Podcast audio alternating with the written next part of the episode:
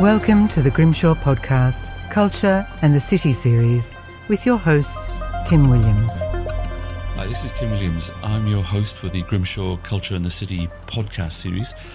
My excellent guest today is uh, Kate Meyrick, who is the director of Urbis, a major Australian planning consultancy. She's the former chief executive of the Hornery Institute, and she's an expert in all things cities, and particularly city precincts, cultural precincts, innovation precincts, rail led precincts. We talk about all these things in this rich and insightful interview. Uh, we also talk about her PhD, which I'm, I'm very envious to say has led her to see cities all over the world recently, and she talks a bit about that. And we end with some really positive stuff about what the Olympics might do for Brisbane and its legacy. So, a very rich and insightful conversation. Enjoy it. Uh, join me uh, with Kate Meyrick. Hello, Kate Meyrick. How are you doing? I'm doing well this morning, thanks, Tim. How are you doing? I'm I'm doing brilliantly for a man who had to get up early to do this, but apart from that, everything's fine. And how, as long as you've got a cup there? of tea. How are you up there in Queensland? Uh, Queensland's looking bonny this morning. I uh, I was in Melbourne yesterday. It was only two degrees, and it does remind me a bit why I chose to make Queensland my home. So beautiful morning up here in the River City. So one of the things I, I never explain to people who are listening internationally is, uh, although I'm obviously a, a Welshman, where are you from originally? I'm from Brighton, so Brighton. you know closer to home than than Australia, but actually really kind of the other side of the country. Very Yeah. different kind of place to grow up. But it's just that I, I live in New South Wales, and I come from, as I think of it, old South Wales. And uh, but the scale, I just think it's uh, really important to tell people internationally because they get no idea of how big these places are. But I think I'm right in saying that New South Wales is something like about 12 times bigger than the UK or something. It's just kind of a massive kind of you know, Tasmania is five times the size of Wales, where, where I'm from. So you know, Queensland is huge, and and its main cities are Brisbane and Uh, Cairns, Townsville, yeah. Rockhampton. We've got a number of cities, but they are because we're such a vast state. The cities are quite spread out, and that's something I, I find my family overseas don't really understand that you can travel from Brisbane to Cairns, and it can take you as long as it would take you to travel the length of the British Isles. Yeah, and it's a good place to start because you are um, much travelled. You have written and thought about and researched lots of cities and places internationally, so you're well placed to have this conversation. Um, and it's going to circle around a number of things, but uh, we we will have a, a culture in the city conversation. We will also have, I think, given that Queensland's going to host the uh, Olympics, or Brisbane and uh, I guess Southeast Queensland. We'll talk about all this. Uh, going to host the Olympics. We should talk about that because these are major cultural events. I'm I'm obsessed with the idea that sport is indeed culture, and I. Uh, Oh, I think in Australia, sport is definitely culture, and no- anyone who supports a English Premier League team knows that the team you support is the culture that defines you. well, that's a problem for me because I'm basically an Arsenal supporter who's also a Cardiff City. Me too. the things you discover about people when you podcast. Well, I knew, I always knew that I did like you. If you'd said Spurs, we would have been in a disastrous territory. No, my father was a, a, a big Arsenal fan, and uh, he uh, no no no we, we we grew up as an Arsenal loving family, and uh, and in fact he knew nothing about rugby. He was uh, although I, uh, you know I, I am his loyal son, I did disapprove of his ignorance of rugby. So, um, but he was a sporting nut, and uh, when when he died. Uh, we were, you know, reminded of uh, by looking at his memorabilia of uh, how passionate he was about Arsenal. So, but the reason I raise all this is because it's partly a cultural and city discussion with Kate, who has uh, got so many things to talk about. Um, but I want to talk. I want to start in an unusually scholarly place because of the many people that I know in this urbanist world and that we've had on the podcast, I'm not sure that many are both a kind of, kind of experienced and I think very talented uh, advisor and consultant in this world of urban planning and thinking and all this kind of stuff. But somebody actually who's making a PhD out of their passion and their interest. But what is your PhD about, Kate Meyrick? Well, first of all, it might seem a bit strange to be starting a PhD when you're quite so uh, mature in career and mature in life. You know, I'm in my, my mid 50s. But my research project is a passion project, and it's also really topical in terms of the future of Australian cities. So, you know, in Brisbane, where I live, we're making very significant public and private investment in precincts underpinned by rail connectivity.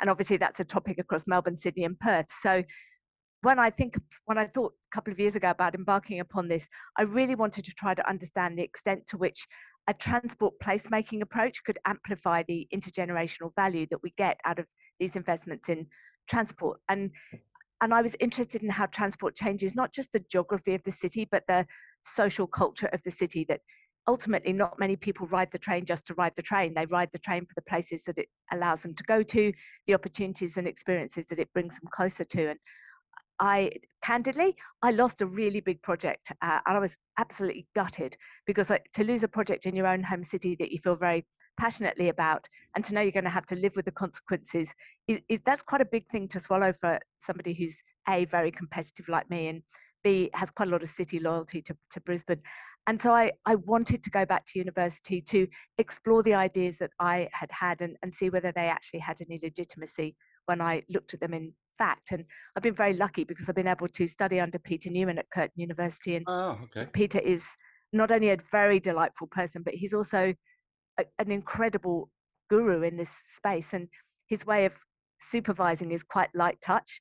But he'll drop in a little idea at the end of one of our tutorial sessions, and I'll go away and realize how acutely he's actually listened and how well he's redirected me without apparently appear to have done so. Well, so just, just, as an aside for people to position this, I mean, I didn't realize that you were doing with Peter Newman is also one of my favorite people. He's uh, an intellectually somebody I pay lots of attention to. Uh, even though he can be crazy sometimes. But essentially, he, he is mostly correct.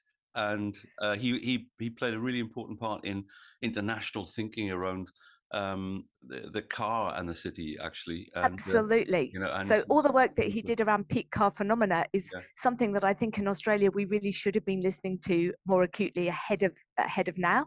Um, and I, I, think it must be interesting for him to look back over the last 30 or 40 years of his career and see that all of his predictions are actually coming true. So I do consider myself to be very privileged to have the opportunity to study with him. He's very thought provoking. But have you, uh, have you found that um, uh, that you some of your things that you'd picked up, the wisdom that you'd picked up as a as a consultant in land use and transport integration, did you find that all that fit very well with your academic learning, or did you find there were contradictions and actually you'd been wrong?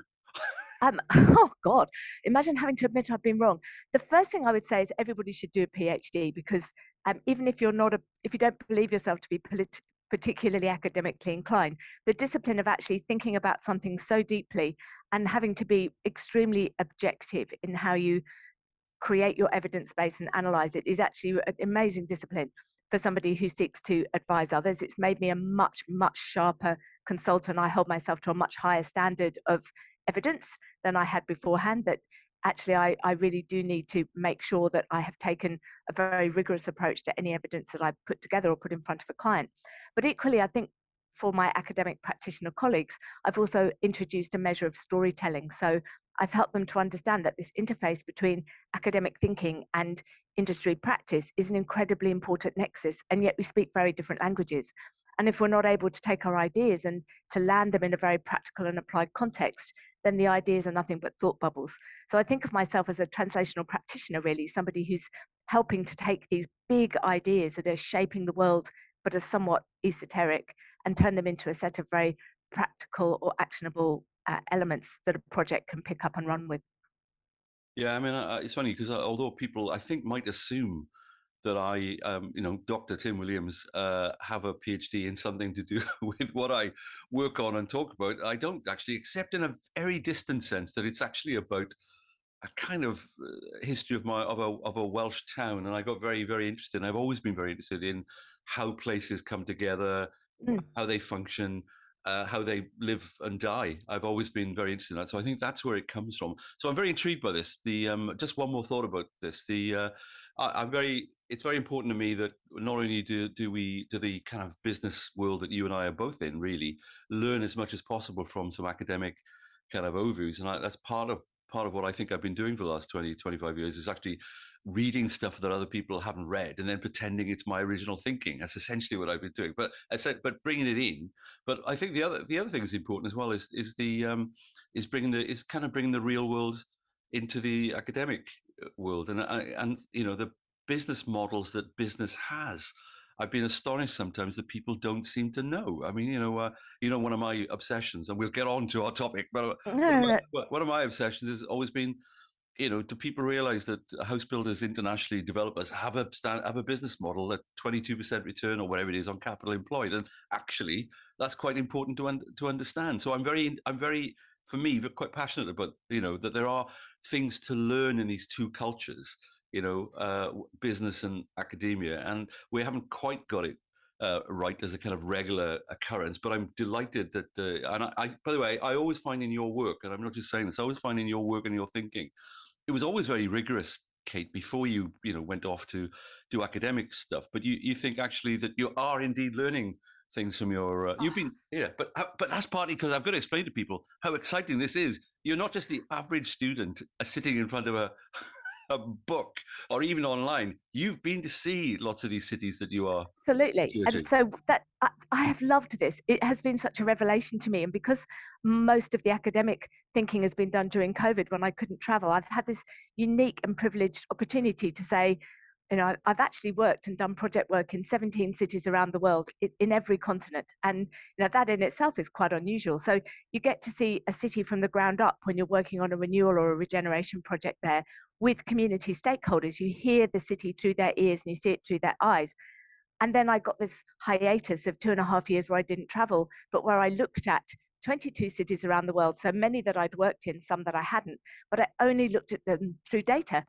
And then I was able to zoom in a little bit closer and say, let's pick some case study projects. So I looked in depth in, in London at a couple of large rail terminus and regeneration schemes at London Bridge Station and at King's Cross St Pancras. And then I looked at the impact of the Jubilee Line extension out towards where I used to work at Olympic Park. And I looked at different station sites of what had happened there. And the fascination of having an inherent set of assumptions that were born out of practice and then overlaying a data set was like magic. It was like seeing something appear in a crystal ball and resolve so with such clarity. And then I've, I've just come back, so I actually went back, spent some time doing the fieldwork observations in these places, and suddenly cogs word and things fell into place, and I understood why they happened the way they happened. But it that is an incredible privilege to be given that opportunity. But it, that's also not to say it's been unbelievably hard work. So anybody who thinks they hand out a PhD like a smartie should think again. It's the hardest thing I've ever done to hold down 30 or 35 hours of academic work uh, on top of my job takes you know a lot of other people being prepared to step up and do other things in my life that I haven't now got the time for. So you make me uh, sentimental and nostalgic about my own PhD process, which was an agony that took nine years. oh, oh God, I have to finish mine in three. So, you know, I can't. No, no, I don't no. have the uh, the longitude of nine years would kill me and I think the I'm, intensity I'm, of it. I, am the I'm the I'm the child of public sector largesse, and I, I essentially they they indulged me for too long. Now these cities that you've been visiting, right? And one of the, one of the ways into our broader discussion, or or, or even our narrower discussion about culture in the city, but you've become very interested and very expert in. I think the whole idea of uh, I don't like the word. I'm not sure you'd like the word, but the word precinct is out there as a, I think we mean place, but I think we mean uh, a place with a with a probably a boundary, and then I'm happy yeah. to call that a, a, precinct. But but you're I think you're very interested in in one is land use and transport integration. You know, because you've been looking at transport, and so we should talk about that. But also, this whole discussion has, has become also connected with things like innovation precincts and culture precincts and or innovation districts and culture districts. So I think I'll, i want a bit of that conversation uh, as well. So place place has become internationally more important in our in our thinking do you think in, in uh, you know i think place has always been important but it's been quite intrinsic and so it's it's almost been disguised in much of our thinking you know as a younger practitioner i worked for lendlease and place has always been the way that they understood how the community enjoys the product that they create so that the place is the way that we connect to it but i i suppose that more recently I've come to understand that place is how I leave my legacy. It, my memories, my experiences of a city get layered into that place. And then every time I go back to it, I feel a stronger sense of attachment. So the rhythm of my life in a place in the city adds to that place in the city. And I find that quite an interesting concept. I'm you know, not a particularly formally religious person, but I like the idea that my footsteps in the city build part of that city story. And I think place is that important mediator between the physical fabric and the, the emotional experience. Or what did Richard Sennett call it? He called it the body and the soul, the built fabric being the body of the city and our human experience of it being its soul. And, and I guess that's how I think about place. That's the connection, it's the glue.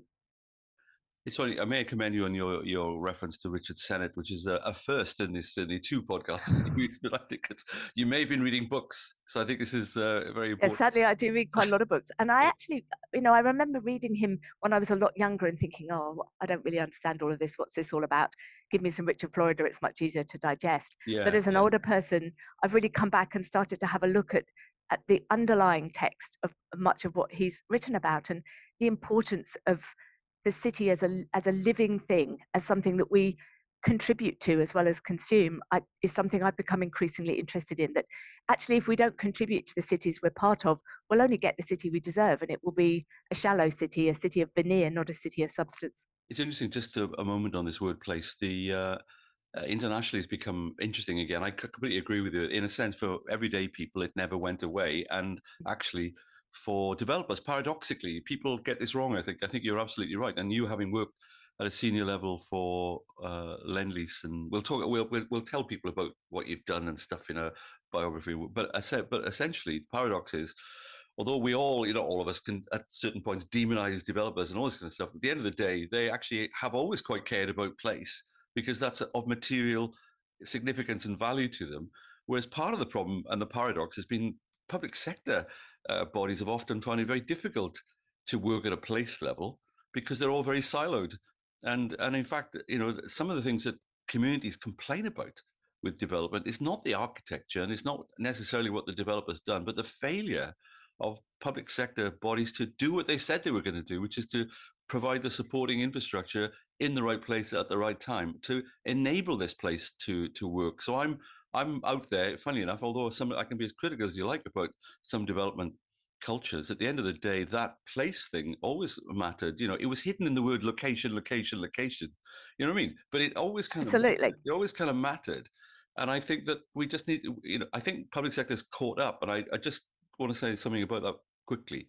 That in New South Wales, to be fair, although I'm not entirely sure where it's going now, but up until recently, they were actually one of the best states in Australia, and I think maybe internationally, around trying to get their government, the, the state government in New South Wales, to cohere around the places that people uh, care about and try and get the public sector organized and coordinated around servicing places rather than just their siloed departmental needs.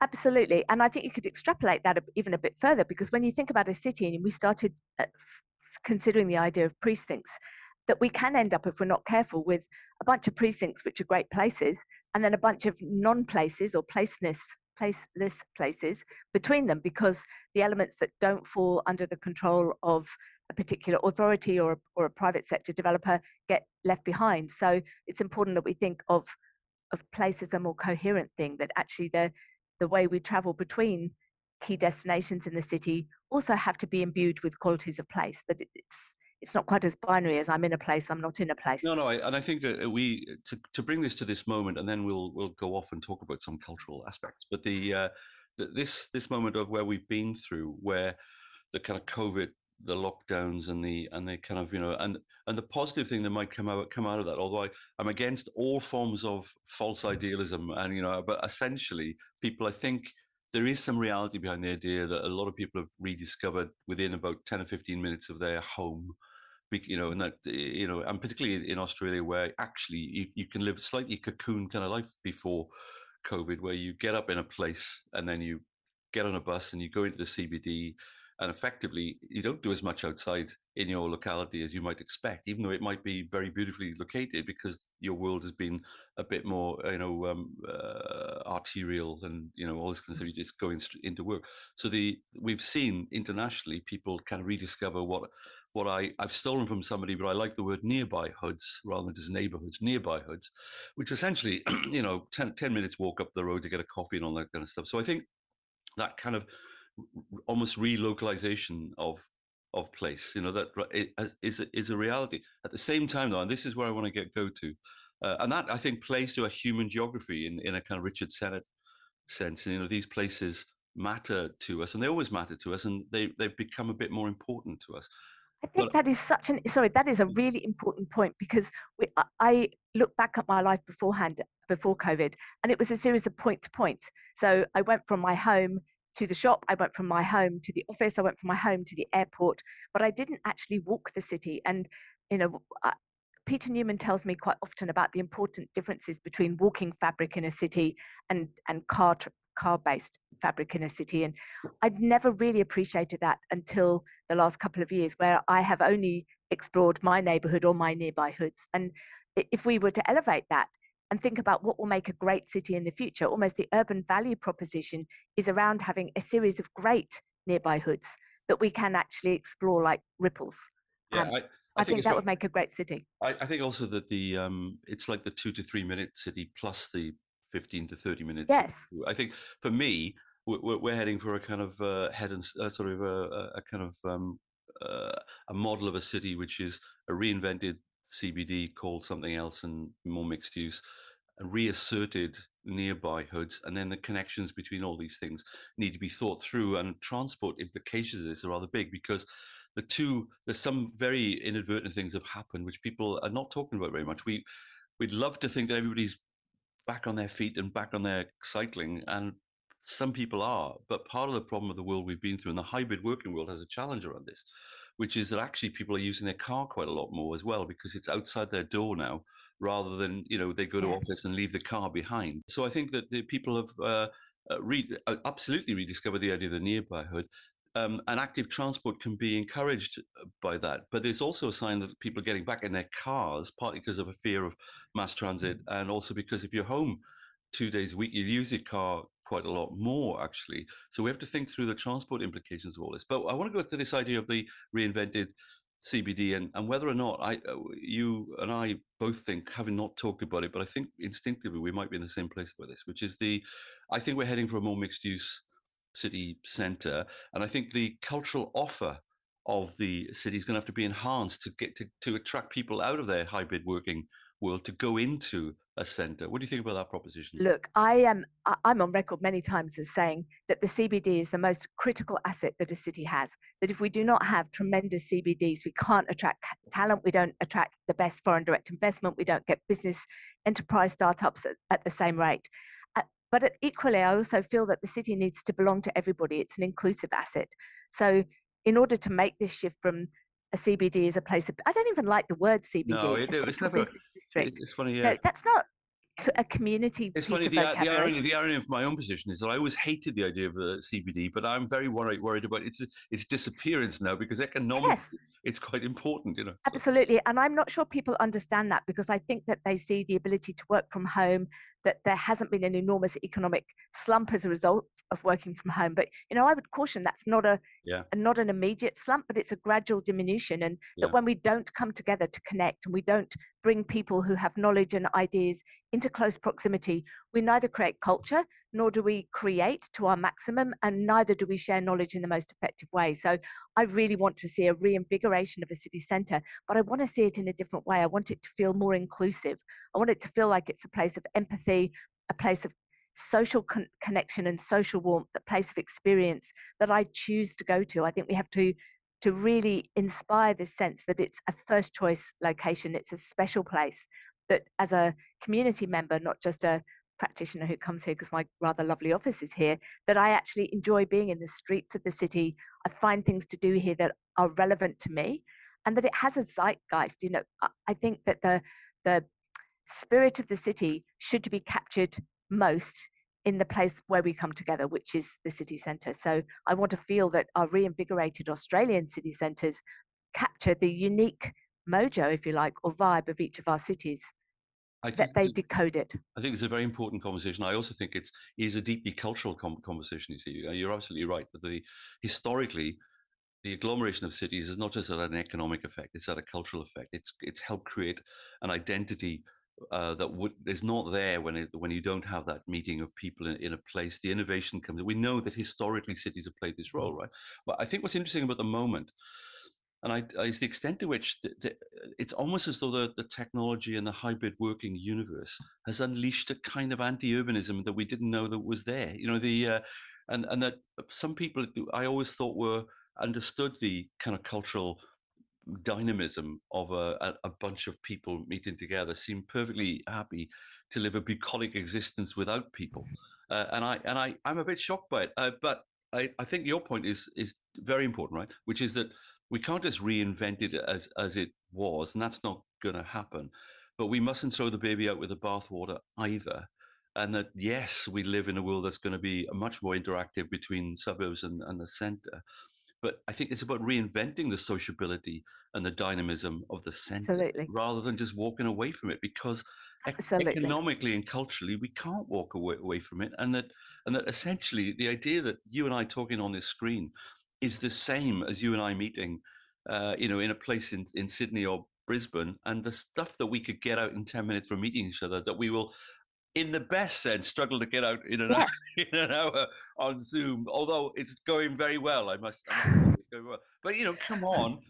I mean, I you know. By the way, I'm very strident about these matters, and I've been criticised hugely for my kind of urbanist emphasis. You know, come on, you know. And I worry that there's a kind of laptop uh, class kind of self-absorption in this thing, and you know what I mean? Sort of. We will come to regret it. I, I was just going to say, you know, having freshly come back from visiting I think I counted 13 cities I was in in six weeks. Right. And I'm not jealous, I, by the way. Getting, I'm not jealous. Oh, sorry. Well, you were there before me. You're always no, everywhere before no. me. I go. But I go to one city. I'm lazy, you know. But you it, 30... it was, to me, it was fascinating because the urban sociability of those cities, and I, you know, had a fairly. I walk a lot. I love to walk cities and see it from the pavement up, so to speak. But I felt that London, Paris, Milan, Lyon, Warsaw. You know, I was in a really eclectic range of cities at different scales. There was a social life on the streets of those cities that involved coffee, aperol, ideas, cultural expression, families. And then I came back, and yesterday I was in Melbourne, a city I'm you know pretty fond of. Where are all the people? And it was a really stark contrast. So living in Brisbane, we're a little bit um, inured to this because we haven't had such a deep COVID experience. Yeah. Um, but there's still a reduced level of people coming to the city, especially during the week. I just didn't see that in Europe. Point, yeah, yeah. But interesting point about this. The uh, research that I've been looking at uh, uh partly explains the, what's going what's going on. So, so, so here's Sydney. Certainly didn't have as bad a COVID experience as a European city or a North American city or an Asian city. It just didn't. Right? We had um, you know less than a thousand people die in a population of 5 million, far less than that. So essentially, a, a rather successful, in a sense, experience of COVID. However, we had a radical downturn in rents. Uh, uh, and, and, looking at some JLL research recently, one of the one of the outliers, you know, Sydney did pr- quite quite poorly economically in terms of the radicalism of the of lockdown and the effect it had on on CBD rents. Now, where I'm going with this is that part of it is, and this is really interesting, one is the commute, and the other, uh, which uh, so cities' outcomes has, has been affected by the quality and the nature and the, the length of the commute. So if the commute is easy, people often go into their yeah. offices a lot more. So you see some of the smaller cities in the UK have had quite a return to the office, but yes. London London hasn't, as it were.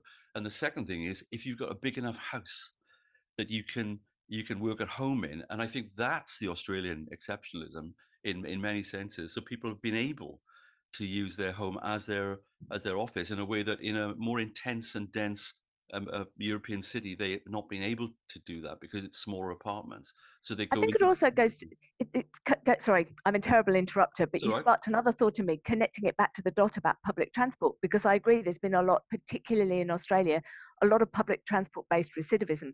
So the car is parked outside my house, and I only want to use my car. Is actually that's because our culture is to take the car. Our culture is not to take public transport. So in a way, we've been able to use COVID as an excuse to rebond with our vehicle and eschew any ideas that we're going to get on the bus or the train. But our commutes, in comparison to those commutes into central London, is still really quite benign. You know, there are people who are spending two hours on a train going into central London who couldn't even con- think about, they couldn't conceptualize the idea they took their car there because all the road pricing, the um, emissions taxes, all of those things actually preclude them from using their car. Whereas we've unfortunately allowed people to get back in the car and allowed them to go back to their bad old ways of not taking not taking transit. But I think your point is really important that when the commute is difficult, why would you not want to work at home? So how do we focus on not just bringing people back to the office to a great workplace environment, but also making the commute that they've got to take a whole lot easier than the commute they're used to having.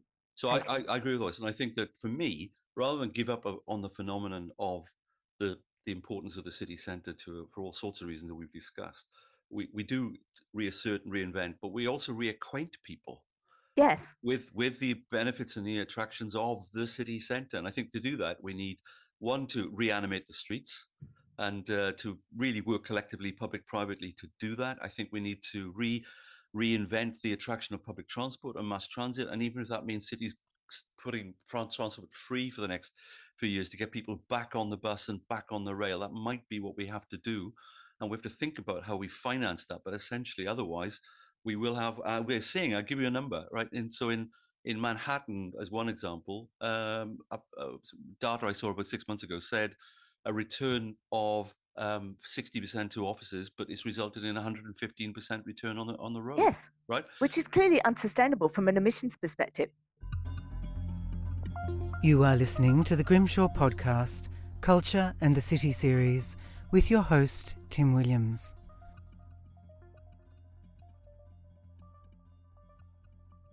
Kate Meyrick of this parish, I regard you as an international expert on places and that horrible word precinct. So I want to dig a bit deeper, even than we've been doing in our conversation about places and precincts. Now, um, recently, well, recently in the last 10 years, we've had people like the Brookings come out and talk about innovation precincts. We've had cultural precincts, innovation districts, and precincts. Um, I sometimes worry about the word precinct. I sometimes think um, you know, are we are we like reinventing a wheel? You know, is is there an older tradition uh, uh, that will help us validate this notion of places and precincts? And I look to you as an expert. You've done a PhD. How many other people have done a PhD about precincts? It doesn't sort of it's an unusual in global civilization. Is this an older concept? Look, I think whilst I like to talk about precincts as the new urban black, the reality is we've had precincts for about 2,800 years.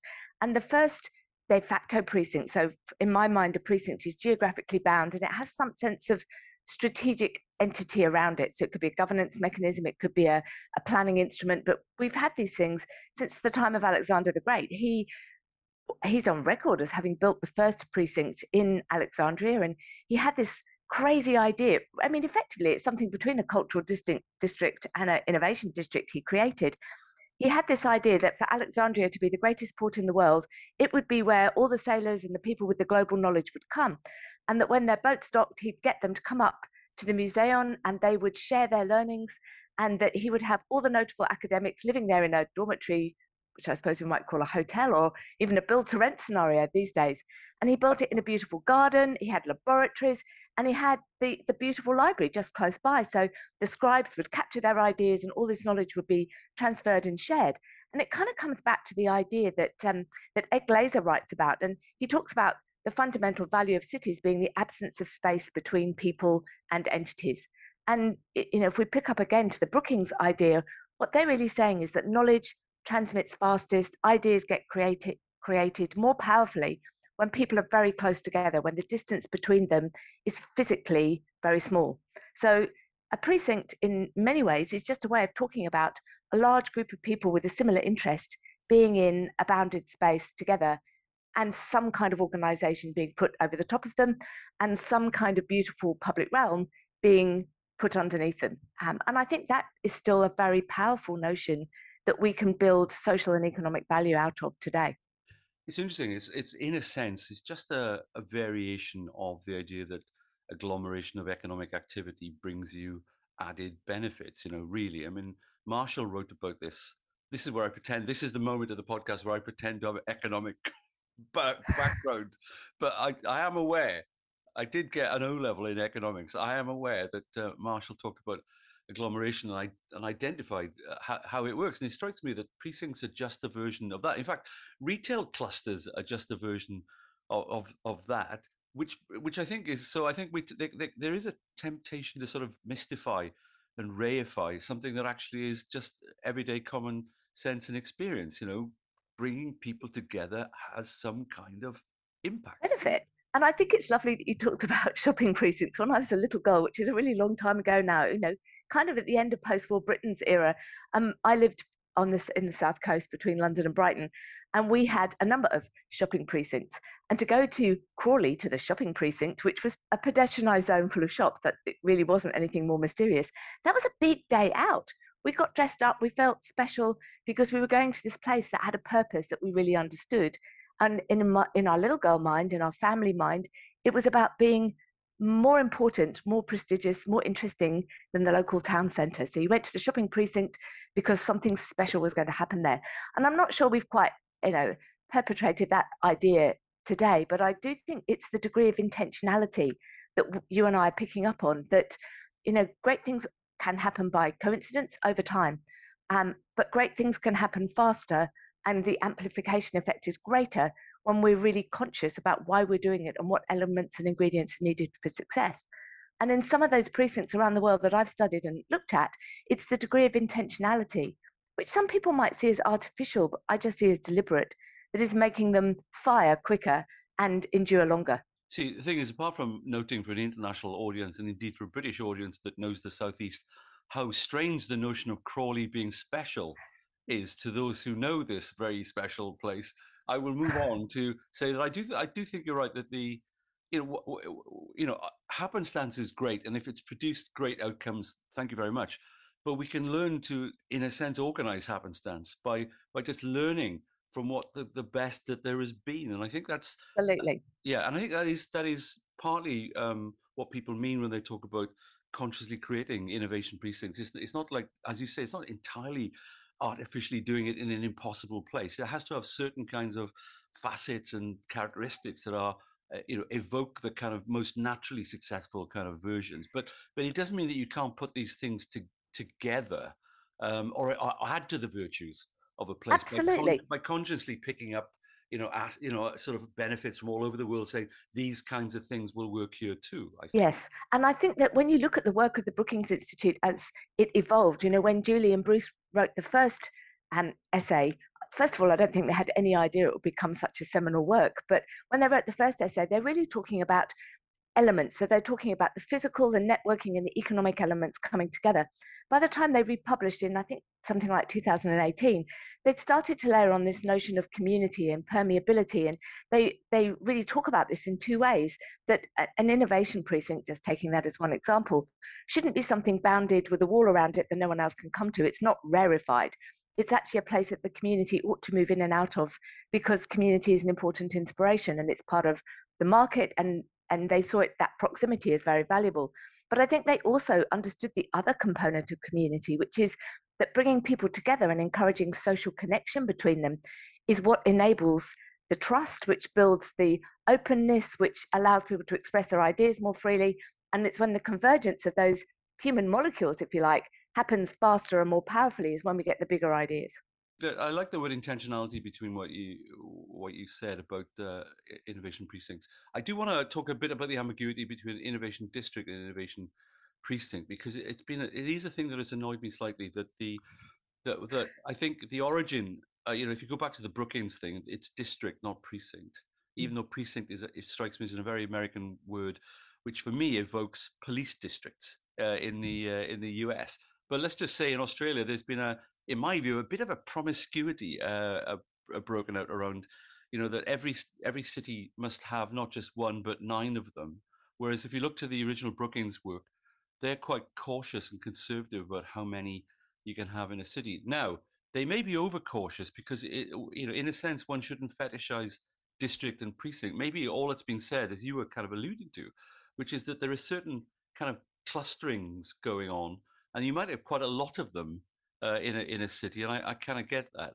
What it plays to, though, and I do want to now branch out this discussion because the the logic of everybody wanting to create innovation precincts and districts was that they got the notion that agglomeration and specialization, right, and creating certain kinds of urban density and agglomeration and connectivity and walkability and mixed uses, old and new, all that stuff, right, worked and was essential to have. Then COVID comes along, right? And I want to talk about this because that you know, you mentioned Glaeser. and and Bruce and the Brookings and and you know we've we've we can talk about Richard Florida and all that, but the the background to all this is a model of urban agglomeration that was happening, you know, up until two minutes ago, as it were, and then COVID comes along and and not only freezes the model, I think, but raises fundamental questions over that model of agglomeration. In fact, through obviously through hybrid working, home working, we've seen a decentralization of knowledge worker activity that actually we hadn't seen before, even though the the, the, the capacity to do that was implicit in the technology from the beginning. And in fact, you remember, Kate, oh, and Glaeser talked about it, that we all expected in the first generation of the internet for this to have happened. Yes.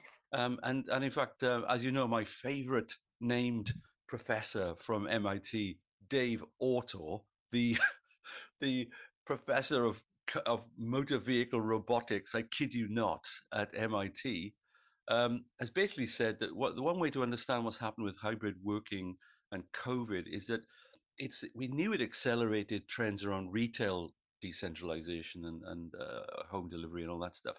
But actually, it's also accelerated home working that he thinks was going to come over 20 years, but has come in one or two. So, what we're experiencing would have happened, but it's the dislocation of this revolution that is, you know, sort of disrupting things. Now, what I really want to talk about first, though, is I think you and I share not just a passion for the, what the agglomerated city and its centers has brought us, you know, culturally, economically, the mixing of cultures. You know, the, I, you know, I, I could prove to you that you know cultural creativity, innovation, identity, democracy comes out of the agglomerated city, not the disaggregated rural areas or suburbs. However, let's move on from history to to say I'm quite passionate about what that city gets you. I grew up in a in a dispersed suburb that uh, craving what the city could give me, but I found a, a fatalism and even a, a, kind of outburst of anti-urbanism uh, broken out in some of my laptop class friends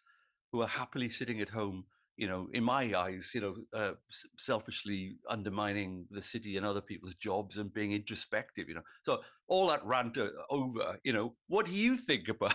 I don't even know how to respond to that because there's so much to unpack.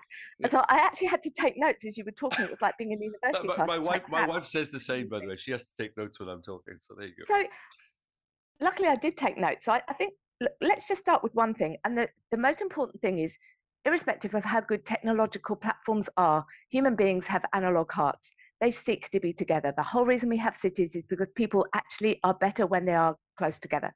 And so I think that there is this fundamental drive to be with other people. And you can say that happens in a suburb, it happens in a city centre, that's true.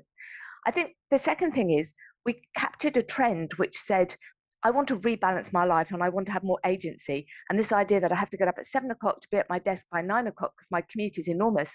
And then at the end of the day, around four, I'm panicking because I've got to be home at six to get the homework done. You know, that was a terrible rat race life. And I think that we had increasingly fallen into the trap of becoming these point to point people who leave the house, go to work, leave work, go to the house. So the rebalancing is, is probably very healthy. But, but I think there are two other countervailing things that are happening here, which is young people uh, of all ages at all points in time they crave the bright lights of the big city. They are looking for what richard florida still calls the marriage market effect that you come here to have a big adventure to find a partner to prove yourself.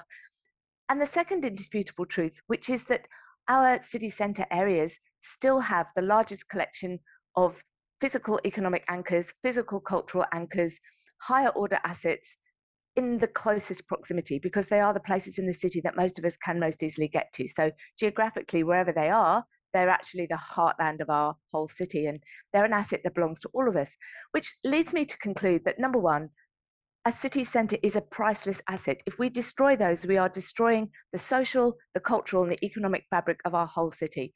And we do that at our peril. We will become America in the 70s, a suburban sprawl of people who have no community culture, no sense of social cohesion, no sense of normative values. And, and I think that's something America has fought back against, and it's a trap we don't want to fall into. I think the second thing is that when we think about that city centre, we have to understand that it shouldn't be perceived as or be the central business district, which by title suggests a place of business only. It needs to be this exciting melee of cultural, creative, social, unexpected, outdoor, interesting activities that inspire a range of people to be there. It needs to be exclusive. Uh, sorry, strike that. That's a terrible thing to say. It needs to be inclusive and it needs to be a place of experience, which is what I was yes. actually uh, trying to sandwich together. That if we don't understand this broadening of experience and this deepening of inclusivity, the city will fail and it should fail because it's not working hard enough for our loyalty. So, you know, I, I think that when you bring these things together, it brings us back to the word intentionality. As a community, as a series of urban stakeholders, we need to value the city, we need to get behind the city centre, and we need to understand its role. But that doesn't mean to say we do it by being a recidivist and going back to our old ways, which were also potentially not very good for us as individuals. So I think that's right. I think it's not, in a sense, bouncing back, said the cliched consultant. It's bouncing forward. Forward, yeah. Right? And I think, uh, and I think it's about reinvention. Uh, and I think what I'm worried about is there's a kind of laziness, complacency, even anti uh, urbanism in in this discussion rather than saying look guys you know there's lots of stranded assets in this centers otherwise there's some stranded communities as well you know the other thing that Autor reminds us is that uh, blue collar workers were losing their jobs in the cities before Absolutely. Before covid and certainly lost them during covid and the lack of economic agglomeration is killing service jobs and hospitality jobs yes. other people's jobs right? So for me we have to really reinvent the economic mojo and the kind of uh, mission of the yeah I, I, agree. Um, not, and I not, think not as, as, you say not as it was because it, it can't be and it will be i guess in a more hybrid universe but restoring the sociability you know yes. I, I, love i love that uh, the, the barcelona uh, call of the mayor you know sort of uh, bring life back to the streets right so we have to bring life back to the streets but we also have to reinvent mass transit because you and i know that despite the idea that people are walking and cycling lots more, and some people are in their local nearby hoods, which I completely validate and I think it's great. You know, but at the same time, there's only been a 50% return to offices in like Manhattan, but 110% return on the road. So we have to, you know, because people are getting in their cars again in ways we didn't expect.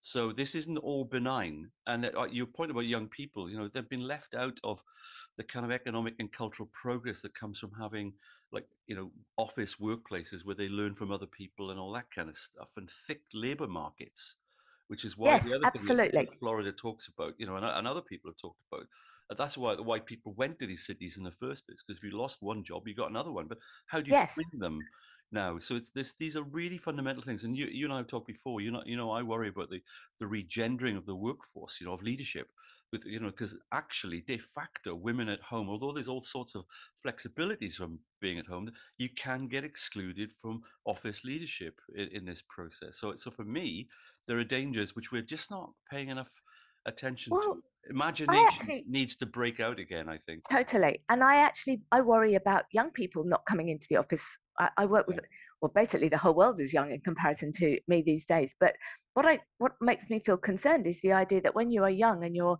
acquisitive in your career, you learn by osmosis. You learn by being around people who are talking about things, doing things. You see things that you don't necessarily get formally taught or you haven't formally learned. You informally acquire these social skills and intellectual skills and skills around culture and cultural formation and creativity. And I just, however hard we try, I just don't believe that our face to face, you know, you and I know each other quite well to see each other face to face. It's comfortable to have a conversation. But you'll go away now for the rest of the day and talk to 30 other people I'd love to have eavesdropped, but I don't get the chance to because we're not in the same place. So I think this um, three letter acronym IRL in real life is a really important mantra to keep at the forefront of our mind. Or what might happen is we don't see this in economic terms today. In fact, we're all congratulating ourselves how well we've held our economy together digitally. But what happens is that in two years, in five years, in 10 years, the gradual erosion of culture, the erosion of skills to be creative will come home to roost and we will rue the day to mix lots of metaphors that we didn't encourage our workers to come back to the office.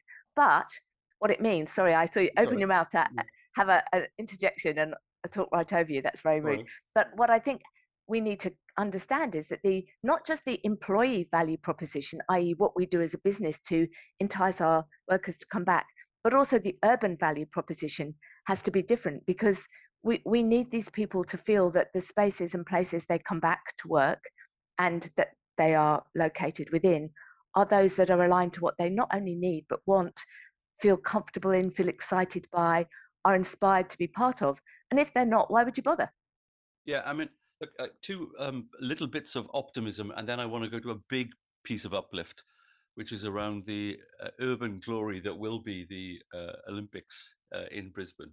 Uh, the two little bits of possible uplift it strikes me is is one is around this agenda is one is that on the on the one hand I, I think people are just not understanding that if you can decentralize your job to Coffs Harbour, then it can be taken to Bangalore quite easily.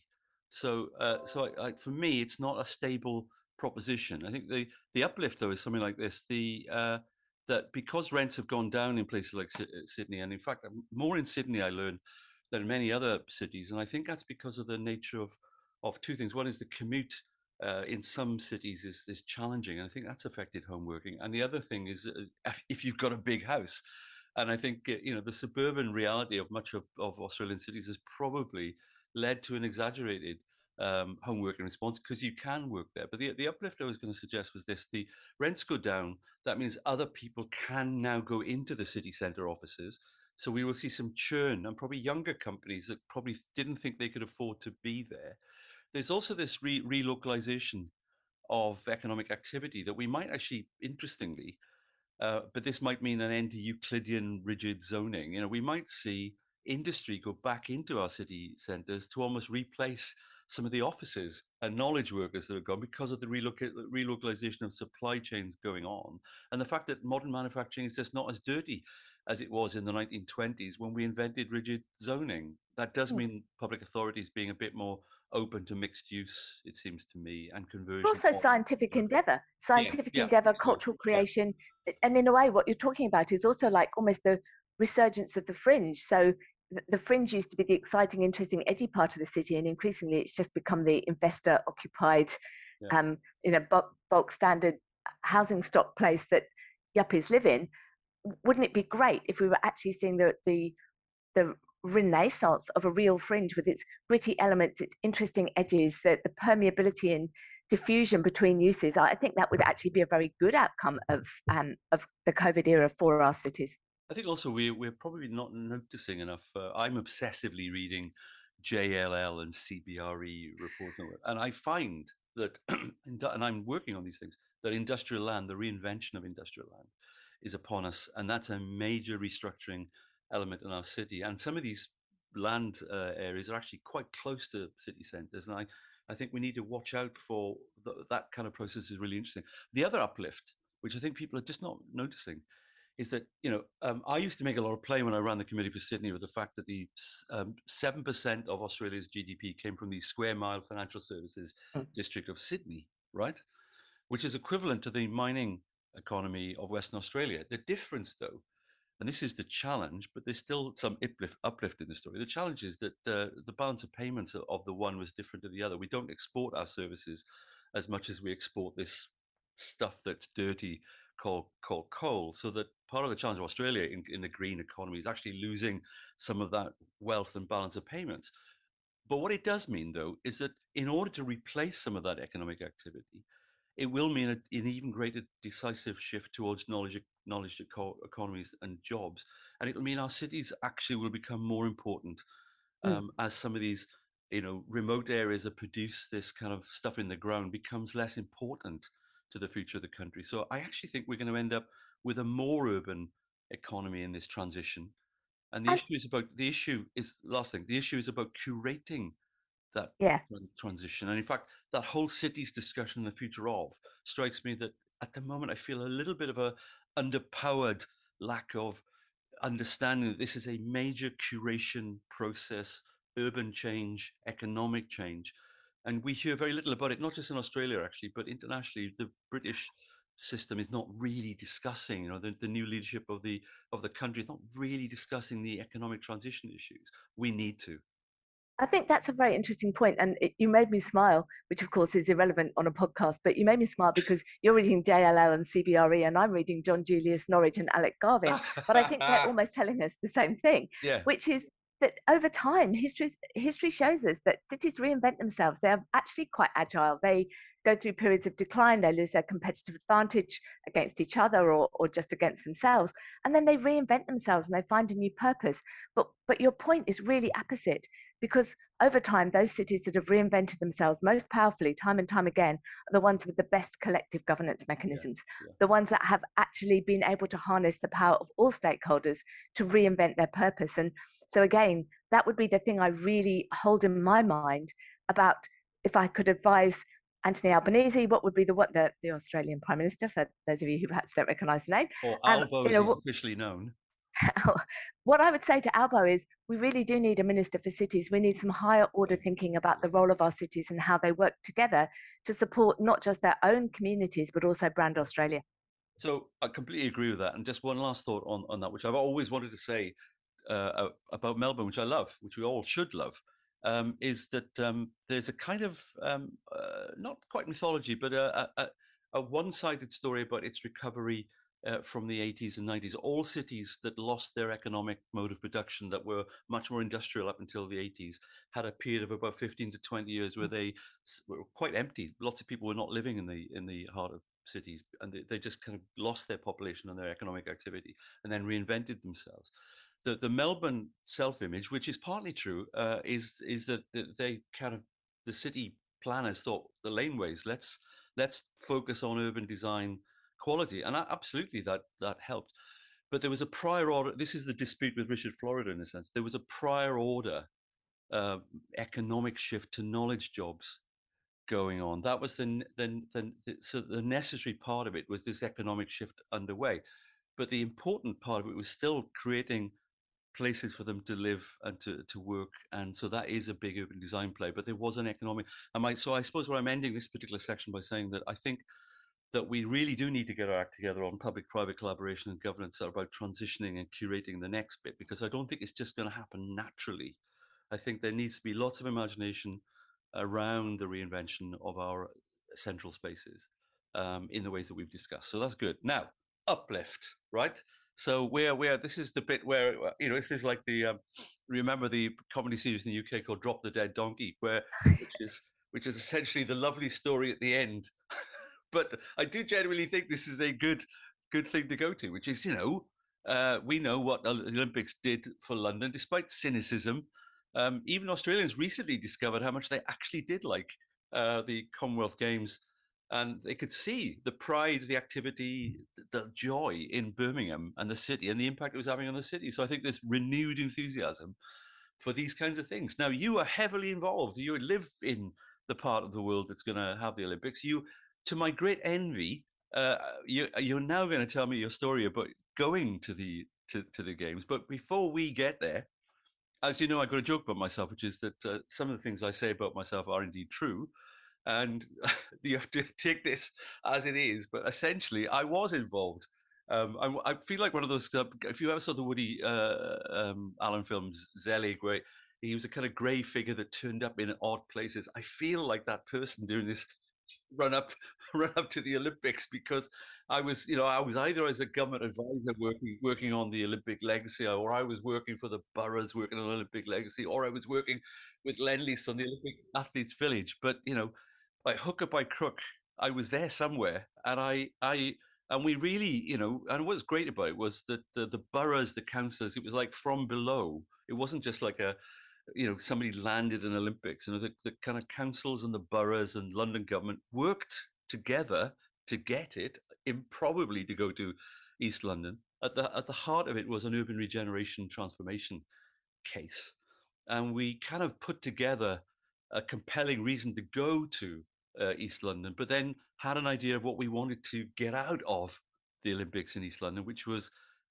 new new transport infrastructure, was uplift for people's aspirations, new job opportunities, new housing, but also kind of repositioning East London, you know, uh, in the in the market and decision makers' eyes. And the last thing, Kate, is the the that we came up with these programs, which is consciously trying to, with intention, as you would say, to to rebalance an underperforming and disadvantaged part of London to come up to the kind of London average. We call it convergence to uh, the convergence agenda. Boris stole it later on to become the leveling up agenda, but essentially it's a good idea of instead of just doing like you know random projects and stadiums and infrastructure and lovely things in themselves, but trying to bring them together to have a concerted strategy for the long-term transformation of an area. So I think actually, and Rowan Moore wrote a very positive piece in the Guardian recently, unusual uh, positive piece in the Guardian about Olympic legacy.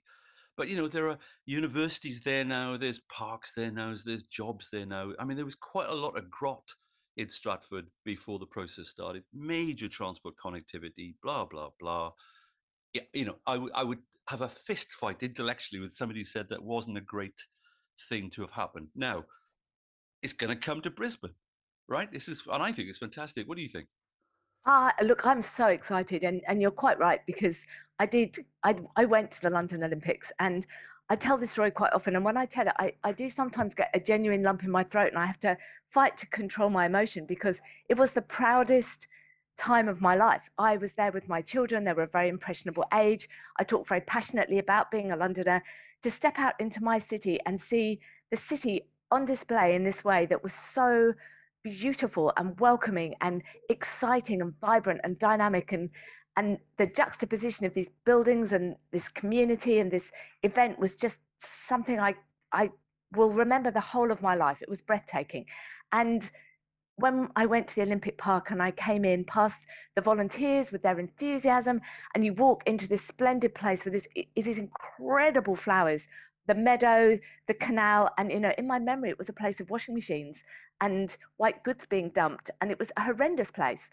And this place was heaven. It was the most beautiful thing I had seen in such a long time. And I think I, I want everybody to have that experience. I want every kid to feel that proud about their city. I want every older adult to be happy they lived that long because it is an extraordinary thing to actually put your city on display to the world, to invite the world in and to feel that proud of it. It is amazing and powerful experience that remains with you a lifetime. So that in itself is worth bottling. But I think when we look at London and Barcelona in particular, two examples of such powerful, enduring legacies, cities that were repositioned, that rediscovered their mojo, that reconnected internationally, that is a, a phenomenal intangible benefit to be able to deliver. It, it's momentum. That's how I talk about it. it. The Olympics can deliver before and afterwards a long tail of incredible confidence and momentum and joy. Um, and if we're able to harness that and capture that in Southeast Queensland, then I think not just Brisbane, but the whole of our region is going to have this massive rising tide feeling to it uh, for at least a decade, two decades.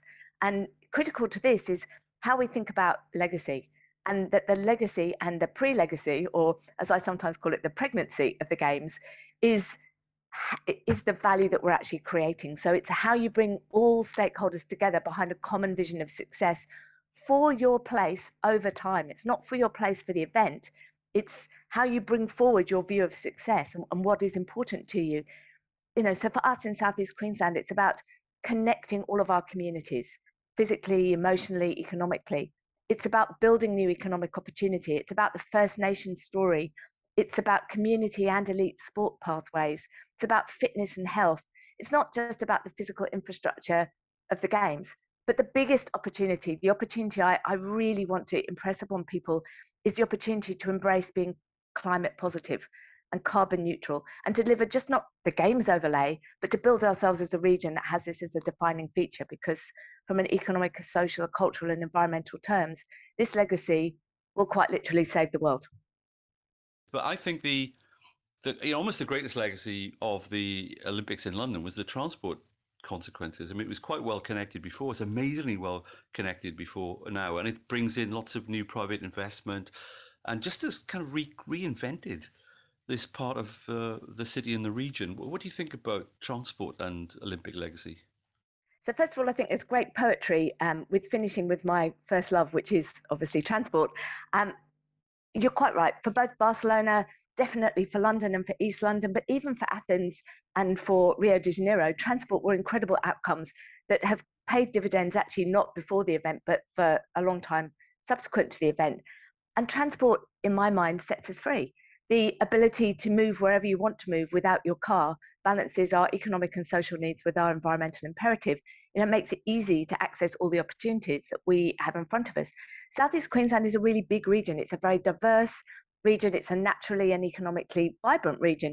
but it is quite difficult to move around if you don't have a car. So I think that one of the important things for us having a, a, a games overlay that's got a number of clusters is, is how we're able to move within our city between those precincts and also across our region. And I'd really like to see us put some investment in thinking as well as uh, in the infrastructure about human movement at the micro scale as well as at that more macro or maybe even meso scale. So for me, the transport is a really critical success factor for the long term competitiveness and livability of our region, as well as for the games. And I think it also comes full circle that if we can if we can be very intentional, conscious, and deliberate about our investment in transport infrastructure, the precincts around those transport opportunities, the quality of place, and the uh, the experience that we imbue into those precincts, not just for the Olympic Games but forever, we're actually creating the most powerful legacy that our community and our city will have to leverage for 100 years. It's a hum- huge generational shift that we're conceptualizing, but it's, it's one we really need to invest in if we want to leave our region better than we found it.